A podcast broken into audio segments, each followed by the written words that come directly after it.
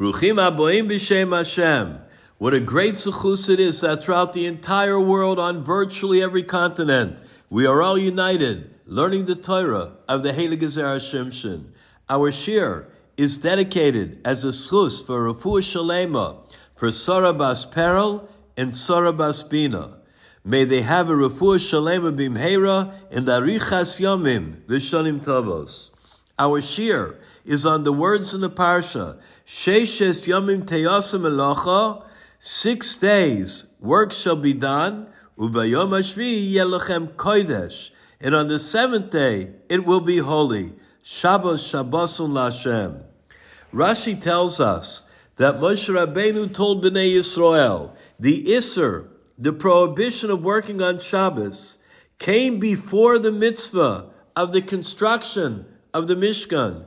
What's the reason? The reason is that we should understand that even the building of the Mishkan cannot override the Heilige Shabbos.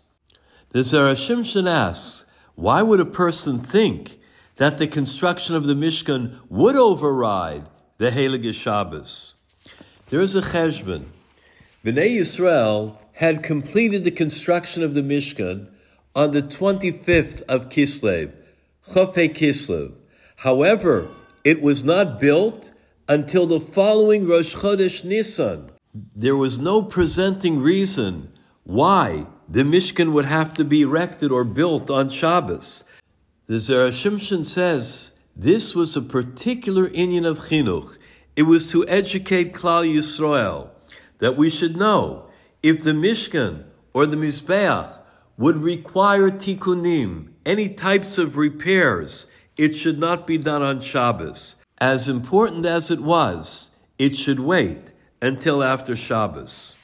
Without Rashi, I would have thought that perhaps since the Avodah in the Mishkan was also done on the days of Shabbos, one would sometimes need to make repairs to the Keilim or to the Mizbeach so that you could continue and do that work, the Meleches HaMishkan, on Shabbos.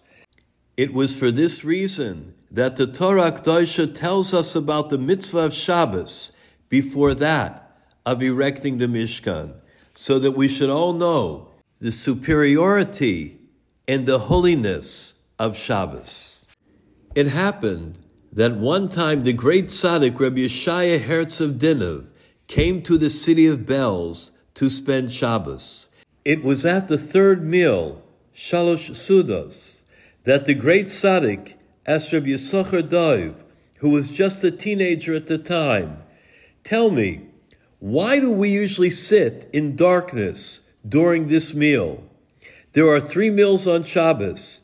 Each one is connected one of the Avos, one of the forefathers, Avram, Yitzchak, and Yaakov. It comes out that the third meal is connected Yaakov.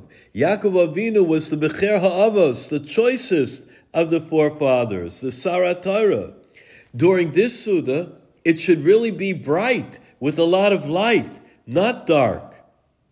The future Belzer Rebbe looked at him and said, It is Dafka, because Yaakov Avinu was the Bechir HaAvos, that we sit during this meal in darkness, because this is the greatest time that a person can utilize to go and to do tshuva, to have charata over the past, in Kabbalah ala asid, to accept to be better for the future. When we do true tshuva, we usually are moved to tears and we cry. It is for that reason that we sit in darkness in order not to be ashamed or embarrassed that we are crying. I would like to take this opportunity to wish everybody a good Shabbos B'suros Tovos, Yeshuas, V'nechamos. Be'ezus Hashem, we will continue with our Shiur Nizara Shimshon next week.